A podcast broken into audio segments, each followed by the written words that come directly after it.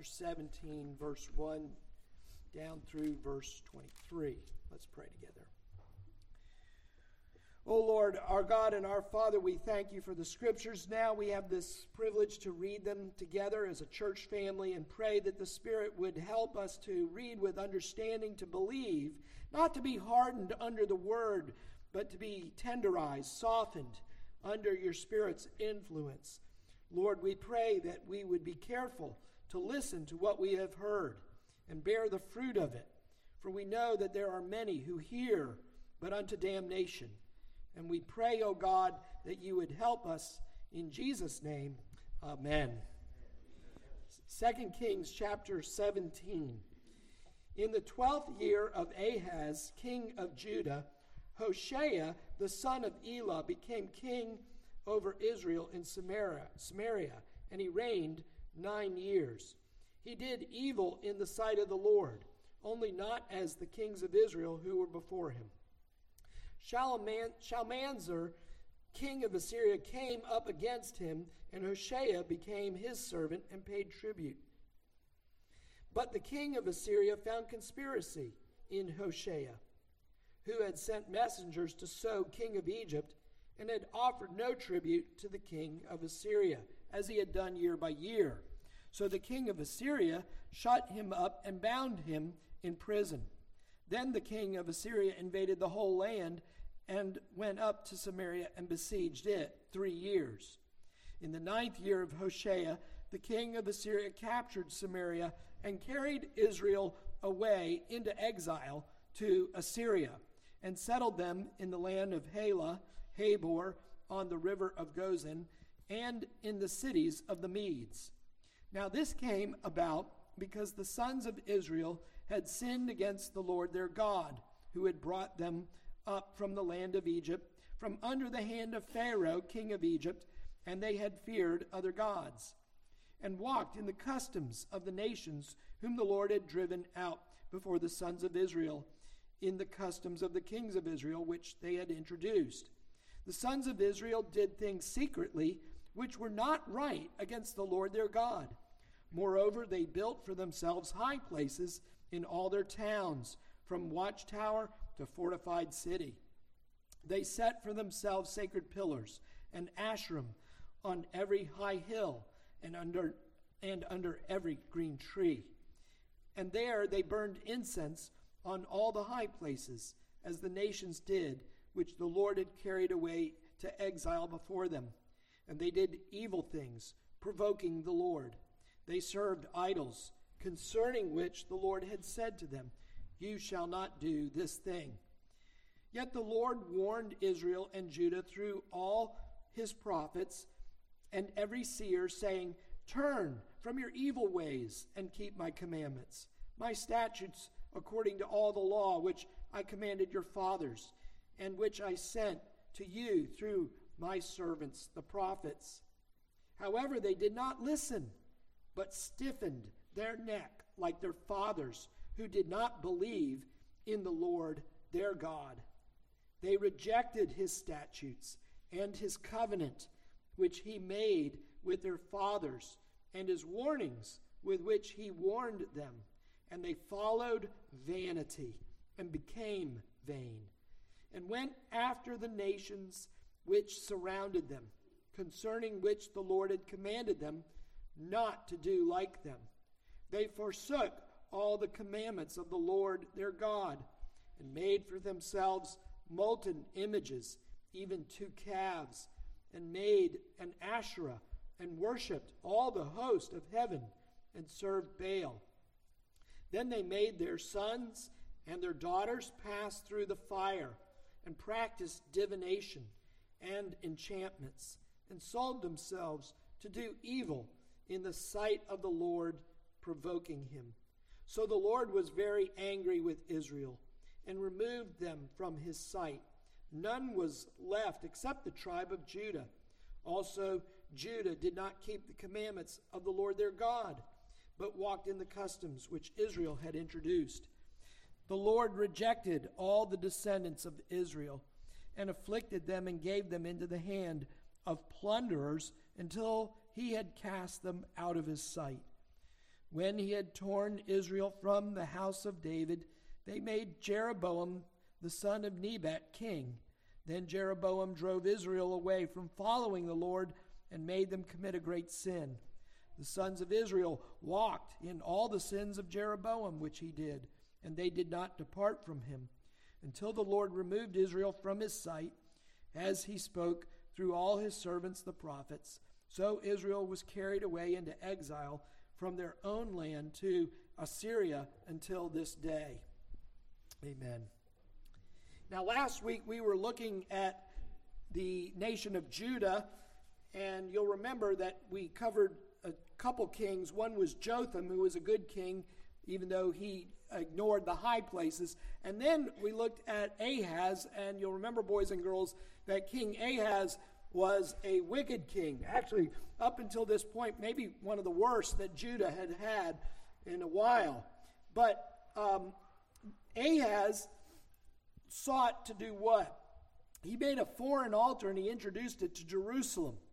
And so where what we where we are right now in the history of Israel and Judah is Israel is in a steep decline. They've been in decline actually for many generations now.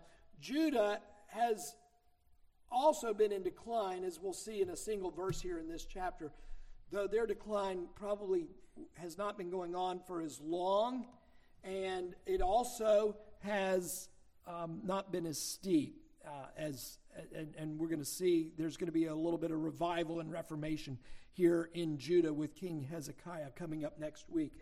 But today, what we want to do is we are going to look at the northern tribes of Israel and their captivity to Assyria. Um, we come really here to the tragic climax of Israel's unfaithfulness, decades, even centuries, really, of rebellion against God. Now, this chapter is about 278 years since the time of David. If you kind of have always struggled maybe with the history of Israel and Judah, and it's kind of vague out there, maybe this will help you a little bit. Um, that to think that we right now, by the time you get to 722 BC, which is the Assyrian captivity, we are dealing with a period of about 270 years plus after David was king. Um, if you wanted to put that in context, uh, 270 plus years in our nation's history would be uh, roughly in the in the 2050s coming up. Okay, so we're, we're still a few decades away from about 270 years since 1776. So, in, in some ways, it, it may seem like a long period of time, and in other ways, it isn't so long either, is it? And you'll remember, how did we get here? We had David as king, you had Saul as king, then David as king. And, and the, the Halcyon days were really David and Solomon. Um, that was kind of the high water mark for Israel. And then after that, you have the division of Israel, the civil war between Jeroboam and Rehoboam. And as this chapter, chapter 17, denotes, Jeroboam quickly led them on the wrong path. He was the one that introduced the golden calves into Israel because he was afraid that the people would go back down to Jerusalem and, and worship down there and he would lose his political base and, and they would return. They would want to return back to, to David and the sons of David. So he introduces the false worship and the idolatry. And really, it just never really recovered. It went from one bad king to another in Israel. Um, now, as this chapter notes, these are the very people who were the descendants of those that God had saved out of Egypt. This is the people of God who saw the miracles of Moses, who saw the plagues, who saw the parting of the Red Sea, who were sustained for 40 years in the wilderness, who saw the stopping of the Jordan, who gave the, the God who gave them victory in, over the Canaanite nations, and now they have turned their back on the Lord. So we see that God is leading them into captivity as he promised. And Last week in Deuteronomy 28, we looked at that, where we saw that if the people of God were unfaithful, he would lead the people eventually away into a foreign captivity. They would go into the nations that served other gods. And that historically is where we are today. Now, the parts that I've read today, verses 1 through 23, excuse me, you have the first six verses that describe the Assyrian invasion and the capture of Samaria. Samaria is the capital of northern Israel. Jerusalem is the capital of Judah and Benjamin. So when it speaks about the capture of Samaria, which was under siege, if you caught that during the reading, for three years, that's a, a long siege. Now imagine being, you know, cooped up within the walls of your own city there for that period of time. That was a terrible uh, time and an invasion for that city. But you have a description there of uh, the end. In verse 1, it, it, we are introduced to Hoshea. We are told in verse 2, Hoshea does evil. Uh, then we are told that the uh, Shalmaneser, the Assyrian king, attacks Hoshea. And so they bring tribute to Assyria. That is, they pay them uh, and, and, you know, kind of to maintain some independence, so they are not really fully independent. But then they try to rebel against that and they make alliance with Egypt. And so Assyria finds out about it and he invades and he brings an end to Assyria. Now, the really interesting part, and the part I want to spend our time on today, I think really is found in verses 7 to 23, because what you have here is the theological interpretation of these historical events. Remember that the Bible, especially in the Old Testament, often will tell you the event and then it'll interpret the event for you. It'll tell you what happened and then it'll tell you why it happened. And that's what we find here is the, the, the historian here for the rest of these verses 7 to 23 tell you what happened and why. And so, what I want to do here is cover this a little bit with you today as to why the nation of Israel went into captivity. Now, there are 14 reasons listed in these verses, and I just cover them quickly. But then I'm going to take these 14 reasons and I'm going to break them down into eight areas of that eight lessons for us today. So, normally I like to give you three main points and some applications, but today it's going to be a little more complicated. I'm going to give you here the 14 reasons that are listed in your text, but break that down into eight lessons for us here today. So, let's just cover here the, the reasons that the historian tells us that the people of God went into captivity in 722 BC. Reason number one, and this one was just a general overarching reason. Some of these bleed into each other, obviously, but overall, you see it there in verse 7. He says that Israel sinned against the Lord. So that this is not just by chance that this is happening. This historical event happened and, and, and by the way, common grace history, secular history, is in, a, is in agreement with all the events that the Bible tells you here. So it, this is, you know, any secular historian would tell you these things really did happen. And, and, uh, but what, what they don't often do is tell you the theological reason that the Bible gives you here. So, number one, here is because the sons of Israel had sinned against the Lord their God. So he makes it clear that their disobedience to God is the reason for their going into captivity. Number two is that Israel feared other gods. Now, by fear, it means they essentially they served them and worshiped them. They were supposed to have no other fear other than the Lord their God. They were to put their trust in the Lord and fear and reverence God because why? Because the New Testament tells us that the idols of the nations are vain, they're nothing. remember, you know, the, the, early church sometimes struggled with this because you had people in the church who recognized that theological principle and could eat meat that was offered to these vain things. They're like, I don't care it was offered to this God. That God doesn't exist. I'll eat the meat. But then you had other people with very tender consciences who maybe had lived a lifetime under the fear of that God. And even though they have now a love for Jesus Christ, they haven't been completely experimentally and experientially delivered from the fear of that idol. And for them, the idol is still kind of real. And so they couldn't eat. Well, the people of God, they were supposed to fear the Lord, but they compromised and they began to have, as a matter of conscience, fear of foreign gods. Number three is found in verse 8. They walked and conformed to the lives of the Canaanites. They walked and conformed their lives to the Canaanites. They, they started speaking and acting and living like the nations, the pagan nations. Now, the reason that, that, this was such a sin was because the Canaanites, you'll remember, were the peoples that they were supposed to drive out of the land. These were the seven nations.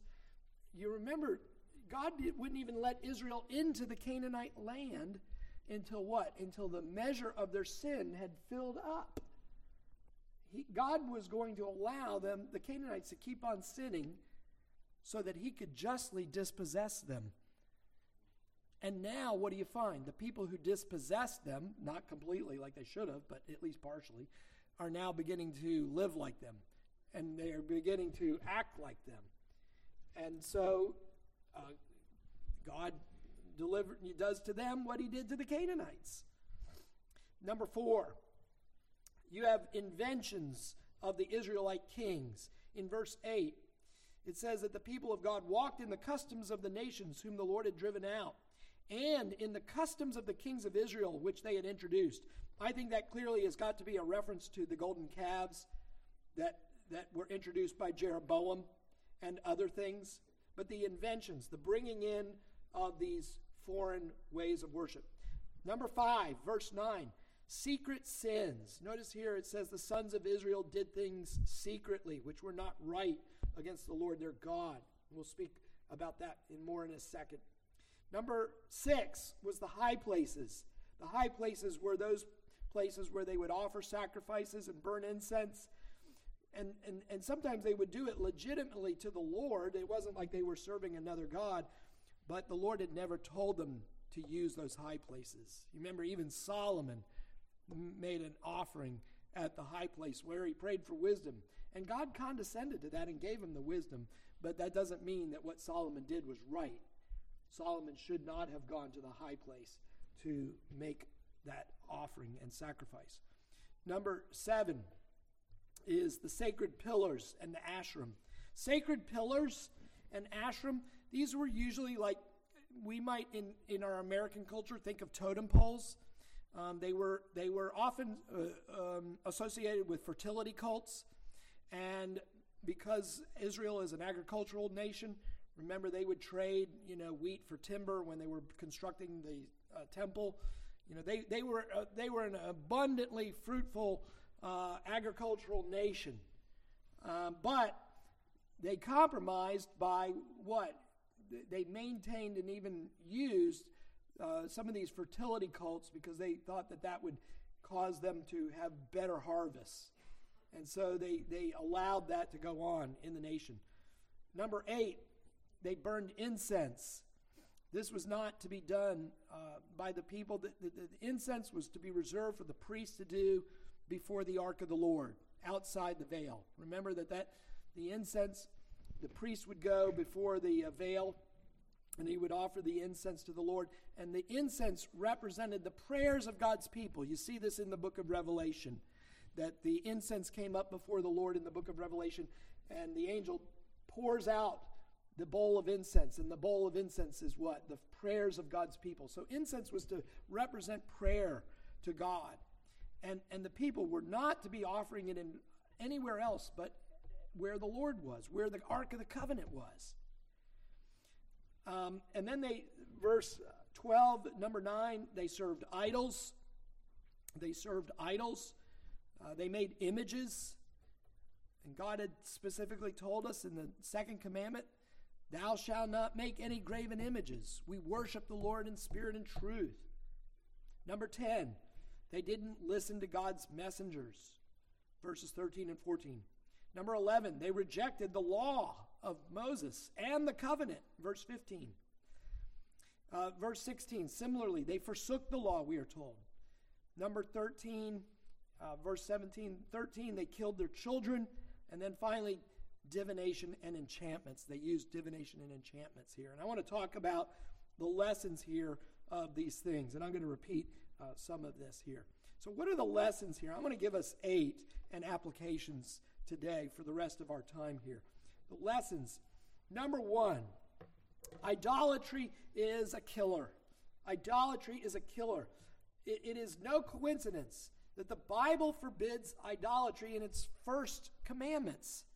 The opening commandments, even the first four commandments of the Ten Commandments, deal with this subject here. That the principal reason that Israel was being brought into captivity was idolatry in various forms. Sometimes it came in the form of serving other gods against the first commandment. Sometimes it came in the form of a violate, a violating the second commandment, where they are serving the living God, but in ways that God had not prescribed, such as the high places here. The first four commandments are important for us as Christians to meditate on. It is often the case, I think, that many believers have great reverence in at least uh, for the Ten Commandments in name. But in principle, I think often it's the latter commandments that where they still have a greater grip on the conscience than the first commandments. That is, God has told us to love Him first and foremost. The greatest commandment is to love God with all our heart and soul and mind and strength. Jesus tells us this is the greatest commandment. But it often is, I think, the case that many Christians have great greater reverence maybe for the latter commandments, for commandments 5 through 10, the latter six commandments there. Um, we, we rightly, we turn on the news and we're appalled at a murder. We read the LaGrange Daily News and we hear about a shooting and we think that that is terrible. But many times I don't think we are gripped with the idea that it is terrible, as terrible as murder, to have false religion in your community. And yet, this is what the scriptures, and I think it's because we have gotten used to idolatry. Idolatry is all around us, and, and we're used to it. And we even think, you know, it, it, it's a part of being uh, you know, a principled pluralist, just to make peace with it. But idolatry is terrible. it, it is terrible in all its forms. And, and I think there needs to be a, a sense that we recapture that, that idolatry is as terrible or worse than adultery or theft or murder uh, or stealing. That, that this, we have to, I think, meditate on the fact that Jesus has said this is the first commandment.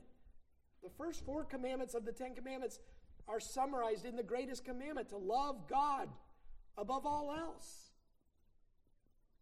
And, and I think we need to get a sense of that. And I think Israel lost their fear of God. They got used to idolatry in its various forms. Let me just tell you the first commandment says who to worship. You shall worship God alone. Thou shalt have no other gods. We worship the triune God, Father, Son, and Spirit. We serve him alone. We fear no other gods. We have no there are no other gods. He alone is God. So the first commandment is who I worship. The second commandment is how I worship this true God. They're not the same. Some people think that the that the, the command to make no graven images is a commentary on the first command, you shall have no other gods. No, those are two distinct commandments. The first commandment says who to worship, worship God. The second commandment says how do you worship this true God? We worship this true God according to the scripture in spirit and truth. If, if we worship the true God by, let's just take a ridiculous example, boys and girls. And, and I take up juggling here. We say, uh, we're going to have a juggling moment here. And I start juggling. I, it's ridiculous on purpose. And, and, and we incorporate that into our weekly worship service. All right? There's the pastor, there are the elders juggling. We just thought it would be entertaining and it'd get more people in. But that, that is something that God has not commanded us to do. It's forbidden. You see, a lot of you Christians, you think if it's not forbidden, it's okay. Wrong. If it is not commanded, it's forbidden. That's the Bible principle of the second commandment. It's not, it's okay if it's so long as it's not prohibited. You can't write a book that big. if it was important to God, He'd tell you to do it. And if it, if it isn't in there, don't do it. That's the principle that evangelicals have forgotten. We think so long as it's so long as it's okay with us and we can't find any verse against it, then we can do it. Nope. If God wants it in his worship, he'll tell you, either by example or by precept, by explicit command. Otherwise, it's forbidden. Even if you think it's a good idea, even if you like juggling, okay? it's forbidden to be done. The worship of God is to be simple, it's supposed to be the things that God has set forth for us to do. So that's the second commandment. The third commandment is how do I worship? This too, I think we probably, I'm probably guilty of this as much as anybody in this room, and not preparing for worship as we should. We, we should come with reverence. You shall not take the name of your God in vain. How many times have I sung a hymn? And I don't know how I have this capacity to sing the words up in front of everybody and still think, oh, what's wrong with so and so? Why aren't they sitting together as husband and wife? What? Is they have an argument on the way? And my mind just starts going, hey, I got this Pastor Warren, you know, and I, I start going down that rabbit trail. Got to follow up with them, you know. And then you realize, whoa, bring it back, Boyd. Focus on the text right in front of you. You know, somebody told me years ago, and I found this to be helpful. Try and look at every word in the hymnal as, as you are singing it. Try and give yourself that second, that nanosecond of focusing on that word as you sing. We're, we are supposed to sing self consciously unto the Lord with reverence. For God is in our midst, He inhabits the praises of His people. And then the fourth commandment is about when do I worship. So, who do I worship? How do I worship Him? Uh, in what manner? Reverently, the third commandment don't take the name of God in vain. You don't you know, bring your mouth near, but your heart's still far away. And then finally, when? That we worship the Lord corporately on the Lord's day. So that by the end of the Bible, you have the day specified. On the first day of the week, the church would gather. The apostles would preach. The apostles would have the church gathering together, and so that even by the time John writes the book of Revelation, he says, I was in the Spirit on the Lord's day. So it's even got a name. Sunday, we call it the Lord's Day. So idolatry is a killer. And, you know, I know there's a lot of uh, interest in cultural reformation right now. Um, but the first step to cultural reformation has to begin not with politics, but with the church. Now, I'm all for engagement with the culture, politics included. But the first step to cultural reformation must be a reformation and a renewal within the church. Now, the problem is some churches only stop there. They think, okay, once the church is reformed, then, then we stop. No. And I, I, I'll talk to that later. But, but it has to begin there. Judgment begins with the house of Israel. So if we're going to preach to the culture, we also have to make certain that we are conforming ourselves as a church, doing what the church should do. So, idolatry, number one, is a killer. Number two, beware of being conformed to this world. Beware of being conformed to this world, Romans chapter 12 tells us. Be not conformed to this world, but be transformed by the renewing of your mind through the word of God. The Israelites were brought into Assyrian captivity because they were conforming their lives, their families, their worship, their culture to that of the Canaanites. They were not bringing the Canaanites up and Christianizing the Canaanites. The Canaanites were dragging them down. Israel chose to be like the Canaanite nations they supplanted. And as God had brought judgment on the Canaanite nations through the instrumentality of the Israelites, now he is bringing a judgment on the Israelites through the instrumentality of the Assyrians. So I would say, by way of application, first of all, to you young people, our, our teenagers out there, our pre teenagers out there, that you watch your heart, guard your mind. The culture wants to seduce you and wants you to conform to it. This is the strangest thing I know. Because what does the culture say that it wants? The culture says, oh, we want individuality. We want you to be you. But isn't it funny? The you that they want you to be is just like them. The culture doesn't really want you to be a Christian. No, in fact, the Bible tells us they are theologically and morally motivated to get you to conform to them. It, Romans chapter 1 tells us that sinners aren't happy until you're sinning with them. They're not just happy to be in their own sin, they want you to endorse it and affirm it and legalize it. So, this is where we're headed as a culture. You see, homosexuals first wanted a, just simple toleration. They don't want just toleration anymore. They want you to affirm it. And that's where we're headed unless there's revival in this country. That those of you who won't affirm it, there are going to be consequences for you in your jobs.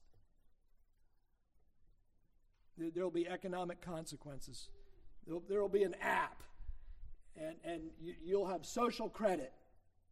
And depending on your social credit score, it's going to open or close doors. And guess what happens when you won't affirm? Pride Week your, your social credit's going to go down. And your insurance bills are going to go up. And, you know, there's going to be all these consequences coming.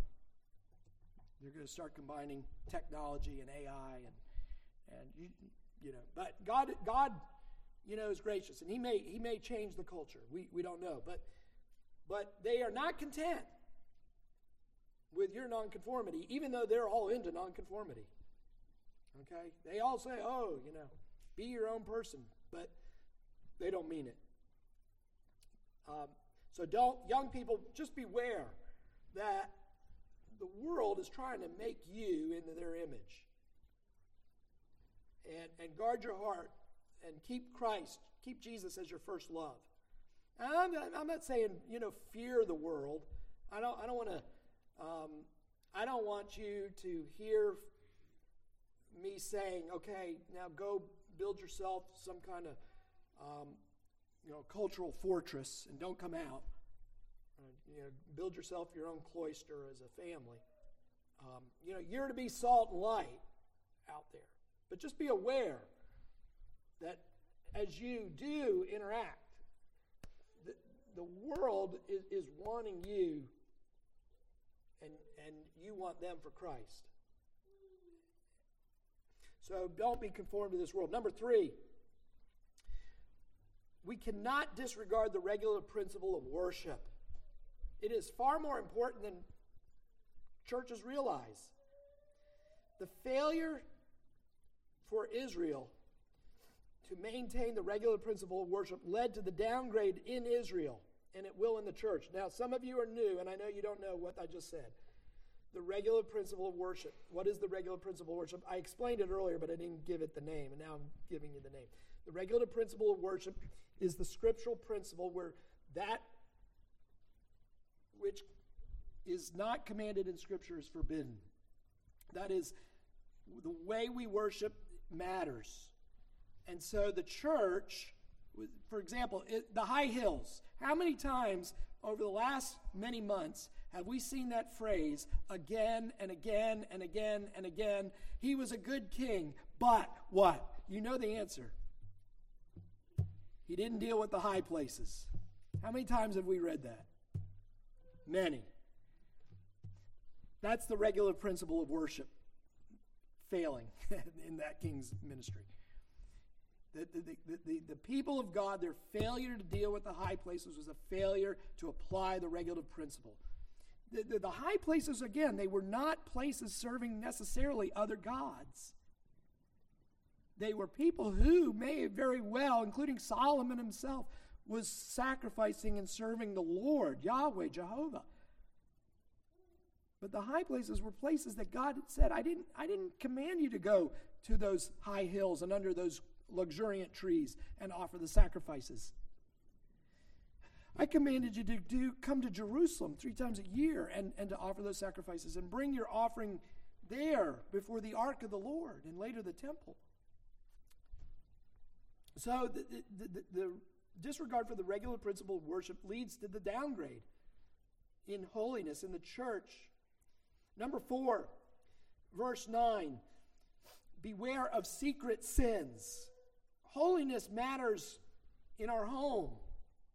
It wasn't just in the church and in the public worship. But notice here that the scripture makes it clear our private lives, our private thoughts, our private words matter to God. Holiness must begin inwardly. One of the reasons we are told in verse 9 that the people of God were driven into exile is because the sons of Israel did things secretly, which were not right against the Lord their God. It matters what we, how we are living at home. Our private lives need to be holy. They should not be surprises to other people. We need to mortify the corruptions that are always within us. We need to reform our weaknesses and strengthen the grace of God within us. Listen, um, if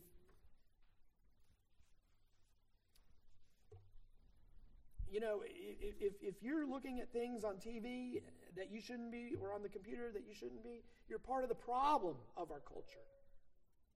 Even if you're going to church. If, if you're not living a, a, a life where you're guarding your eyes, um, if you're not making a covenant with your eyes in this defiling culture that we live in, you're part of the problem. I mean, don't worry about the, who the president is if you're looking at pornography a lot. You see?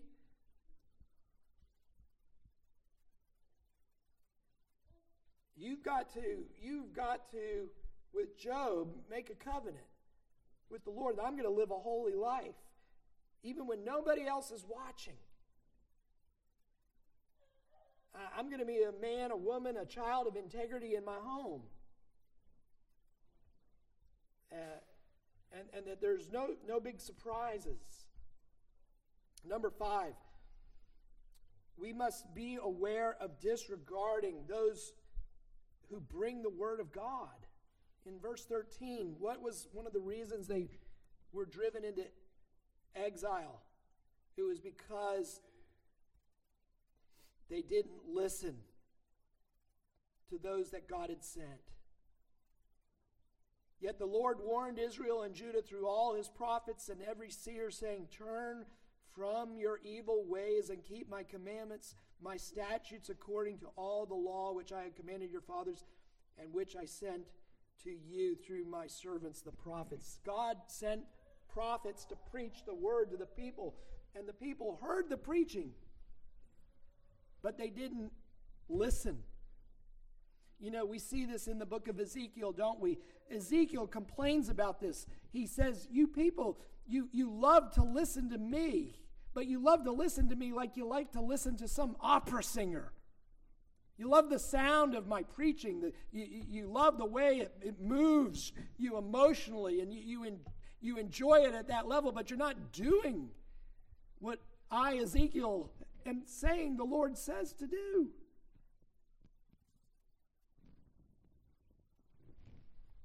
we are not just to be hearers of the word, but we are to be doers of it. We, we, are, we are not just to go to church, but we are, we are there to listen to the word of God, not just to the words of the minister and to sit in judgment of, well, did the minister use enough illustrations or how'd you like that sermon? Or, but, but we are to sit there and listen. And, and you know, this is important because, you know, um, you're not, there, there are going to be times, listen, where we're going to have to have men who don't have many years of ministry under their belt. We're going to have to have seminary students occasionally preach to us. Okay? And they're not going to be as well developed. They can't be unless they're, you know, just gifted geniuses like Spurgeon, who just, you know, at 20 years old are doing incredible things for the Lord. Most guys, you know, are just like any other vocation. It takes a while. And and so what do you do? You know, you have to you have to come listening to, for the Word of God to be brought to you there. That even if the, the gifting is not as great, um, you need to listen because you're listening not for the words of the minister per se or how eloquent he is, but you're listening to say, What does God have for me to hear today? And to meditate upon the word and to let the word produce its fruit. But disregarding your ministers and your elders is hazardous. God is gracious, and you know, 250, 70 years is a long time, isn't it? And look how gracious God is over those years to give them an Elijah and an Elisha and others. Uh, you know, the pro- all those prophets that Obadiah saved their lives, you know, 100 prophets there. And there, I'm sure there were more prophets than that. And God gave lots of preaching to his people. But it, what? The preaching didn't profit them. They were hardened under the preaching rather than softened under the preaching. And we need to be careful how we listen because God can use preaching as a means of hardening your heart, not just softening it. If we if we listen but uh, do not apply, I got to keep moving here. Wow, I didn't realize I'm running out of time. Number six, the rejection of God's covenant. the rejection of God's covenant was another reason listed. It's in verse 15. They, they rejected the covenant. What is the covenant? The covenant is God coming to his people and saying, I love you, I am saving you, believe in me, and show that you believe in me by obeying me. That's the covenant. And, and, and you have to own the covenant, young people. How do you own the covenant? You make Jesus Christ your first commitment. And you stick with Jesus Christ through thick and thin. You love Jesus Christ, you love God through Jesus Christ. And you own that covenant. And you say, This is my life. This relationship with God is, is my whole life. I would rather lose my life than lose this covenant I have with God. I, I would rather own the covenant, even if it, it costs me my freedom, my liberty, even if it means I go to prison, even if it means martyrdom. I want God as my God. I want to be one of God's people. I want to be in union with Jesus Christ. I don't want anything to come between me and Christ. I love this covenant relationship. Marriage is a covenant relationship, isn't it? Marriage is, is a bond between a husband and a wife where each is vested in giving the other 100%. It's not a contract, it's not a 50 50 agreement. It's a covenant saying, I will be faithful through thick and thin. Own the covenant, young people. Own it by publicly professing your faith in Jesus Christ, saying, I want Jesus Christ. And if you don't feel like you want Jesus Christ, then start there and say, Lord, help me. I don't feel like I want the covenant. I don't feel like I want Christ. Give me grace, O Lord, that I might love Christ, that I might want the table of the Lord, that I would want to be with your people, that I would want to sit down with Abraham and Isaac and Jacob on the last day. Lord, give me grace. I need grace, Lord. I don't feel it in my heart. My affections are not there. My mind is not there. Lord, something's wrong with me. Heal me, Lord. Heal me, Lord. Help me, God. Raise me from the dead, O Lord. Make me own this covenant that I would sign it myself.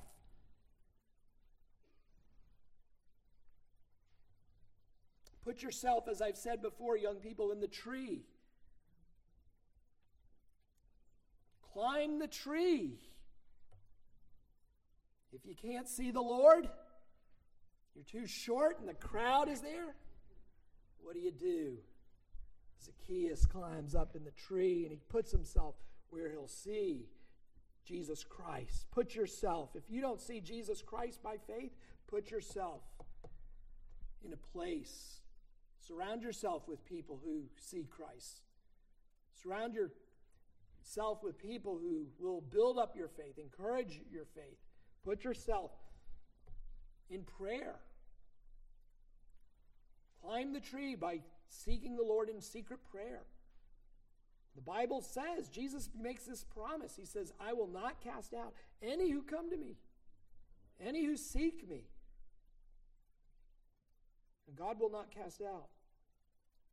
Seventhly, the people of God were cast out of the land because they killed their children.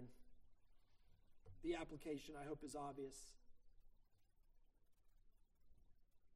They murdered their children. They offered their children at, at, to gods like Molech, and they put them in the fire. And you know, I think this shows not only the sin of abortion, but why would a parent put their child in the fire? Why would they take an infant child, a toddler, put them in the fire of the false God? It, it, I think it shows also the futility of trying to pay for your own sins.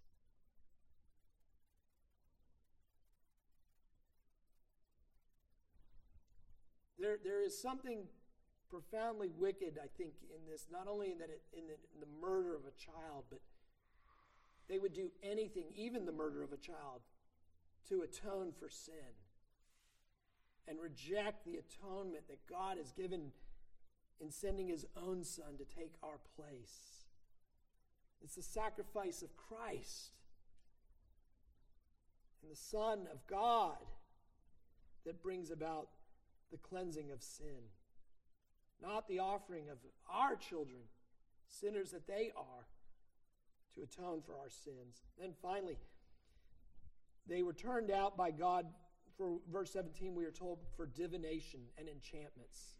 They turned to sorcery, witchcraft, mediums. They, they sought to employ spiritual forces of darkness and wickedness. That is a reality.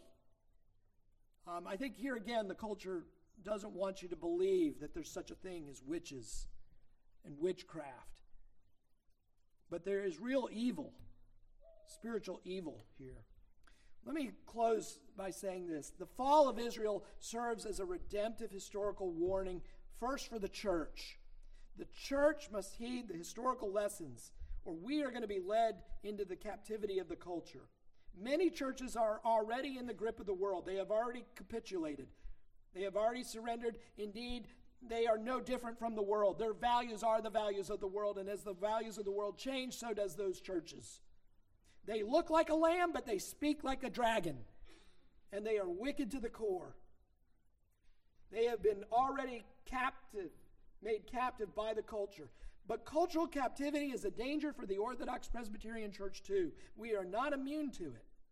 And we must be on guard against every form of idolatry, lust, desire for other things that would lead us away from the simplicity of the gospel in Jesus Christ. Jesus Christ alone is our sufficient safeguard. We have to watch our hearts and watch our lives. And if you are backsliding, here's your warning. Don't be as the Israelites who didn't listen. You're backsliding, deal with it today. Don't eat a lunch today if you have to. And make it right with God. And, and say, I am not going to go into captivity.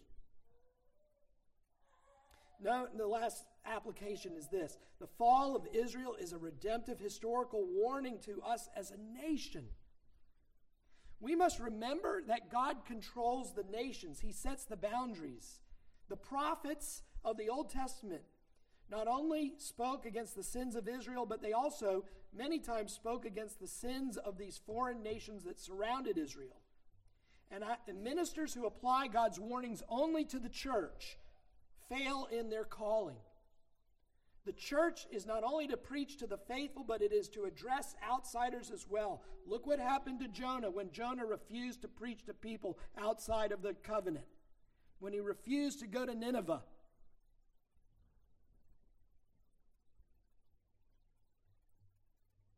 God spoke to Egypt, God spoke to Moab, God spoke to Ammon, God spoke to Tyre, God spoke to Sidon, God spoke to Babylon through the prophets. You can look them up. And we need to do away with the preaching that ignores applications to the world. The fall of Israel is a warning to all nations. The, the God of Israel is the God of all nations, and he will not be mocked by sin. We cannot disregard our Heavenly Father's commandments and expect ongoing blessings. We must speak to those who have no faith in God at all as well. Listen, if nothing else, if you, if you have no regard for God, you surely have regard for your own security and economic interests, right? Then you need to fear God. If that is your only motivation, is your own self interest and self worth, it is right for you to fear God and to, be, and to be a supporter of the church. It is within your, your own interest to read the scriptures and to put your faith in Jesus Christ. God does destroy empires. And if you're concerned for your country today, then you need to be concerned about your own private holiness. If you hate what's happening in your country, but you're looking at indecent things, you're letting your daughter dress inappropriately, you're taking your wife for granted, you're cheating on your taxes, you're desecrating the Sabbath, you're ignoring your aged pro- parents, then you're a part of the problem. The United States needs the balm of Gilead found in Jesus Christ. And how do you receive Jesus Christ? You receive Jesus Christ by faith and by repentance. Amen. Let's pray. Lord, we thank you for your word and pray that the Spirit, Lord, help us to hear and to apply. Lord, you have given us this word, and we are accountable to you for it. Forgive us of our sins, Lord. There is none righteous in this building. There is, there is not one who has not sinned here. We ask, O oh God, that you would not enter into judgment with us, but, O oh Lord, give us grace that we might trust in you. We ask this in Jesus' name. Amen.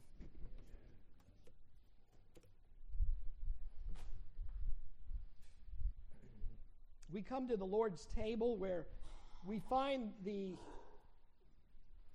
salvation that we need. The salvation is not to be found in, in merely the bread or the wine, but in what this table represents. Jesus broke the bread and he said, This is my body, it's broken for you. Do this in remembrance of me. At the end of the meal, he took of the cup and he said, This is my blood for the remission of sins. Jesus was giving us this meal because he was giving himself on the cross. And as we eat the bread and as we drink of the cup, what we are doing is by faith, we are receiving the Savior. We are saying, Lord, you are my salvation. I have no hope for me personally, for my family, for my church, and for my country, except by the sacrifice of Jesus Christ. What we do here is we're renewing this covenant with the Lord and we eat the bread in faith and we drink the cup in faith, and we believe that God will use this simple meal to strengthen our love, our faith, and our zeal for Jesus. That we can go out and bring the good news that all the nations need of Jesus' work. Father, we thank you for this meal. We pray that you bless us as we eat and drink in faith. Forgive us of our sins, Lord. Forgive us even if we haven't really fully prepared ourselves to come to the table like we should have. We ask God that you would forgive us of these shortcomings. Help us, Lord, to love you, to fear you, to know you. Even those, Lord, who aren't going to be taking, Lord, we pray that they would worship you even as they observe others taking of this table. We pray that all our children and our grandchildren would also put their trust in Christ and come to this table. In Jesus' name we pray, amen.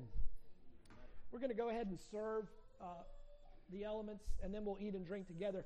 If you have been baptized, you've made a public profession of faith in Christ, and you're a member in a good standing of a Bible believing church, please join us here today.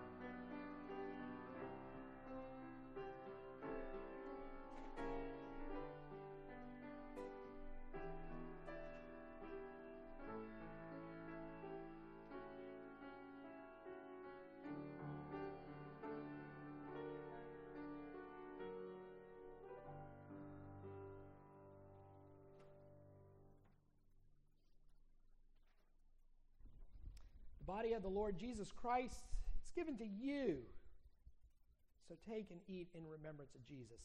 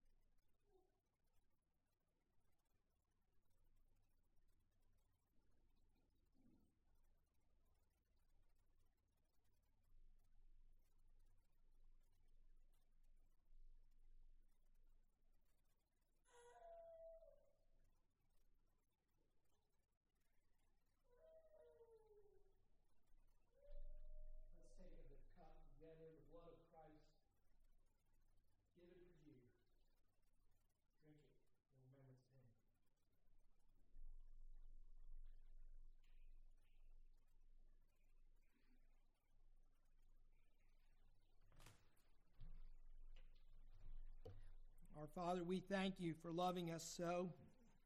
Thank you for loving us, Lord Jesus. Thank you for sending the Spirit to seal us in Jesus. Thank you, Lord, for this communal fellowship at this table.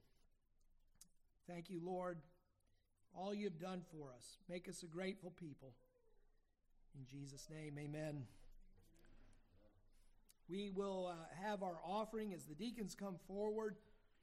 And um, since we've run over in time, we also will stand together while we're taking the offering, singing the doxology, praising God from whom all blessings flow.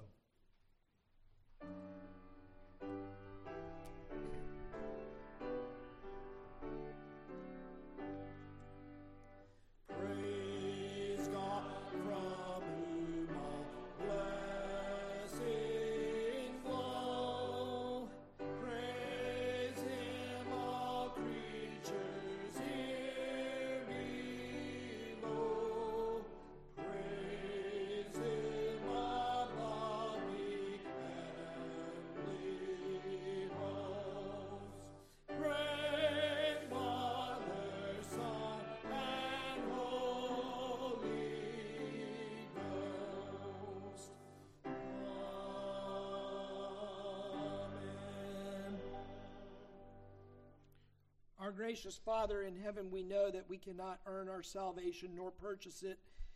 Lord, if you were hungry, you wouldn't tell us. You do not want the sacrifices of bulls, but Lord, you have asked us to trust in you. May, Lord, these offerings come from a grateful heart that simply relies on Jesus Christ for the forgiveness that we need to stand before you on the day of judgment. May you also use these gifts to further the kingdom of Christ around the whole world, to open new doors for an effective service, and to build up the nations in Christ, we pray. Amen. Amen. We're going to sing 528. Please, in the hymnal, 528, we'll sing the first and last stanza. 528. Rejoice, ye pure in heart.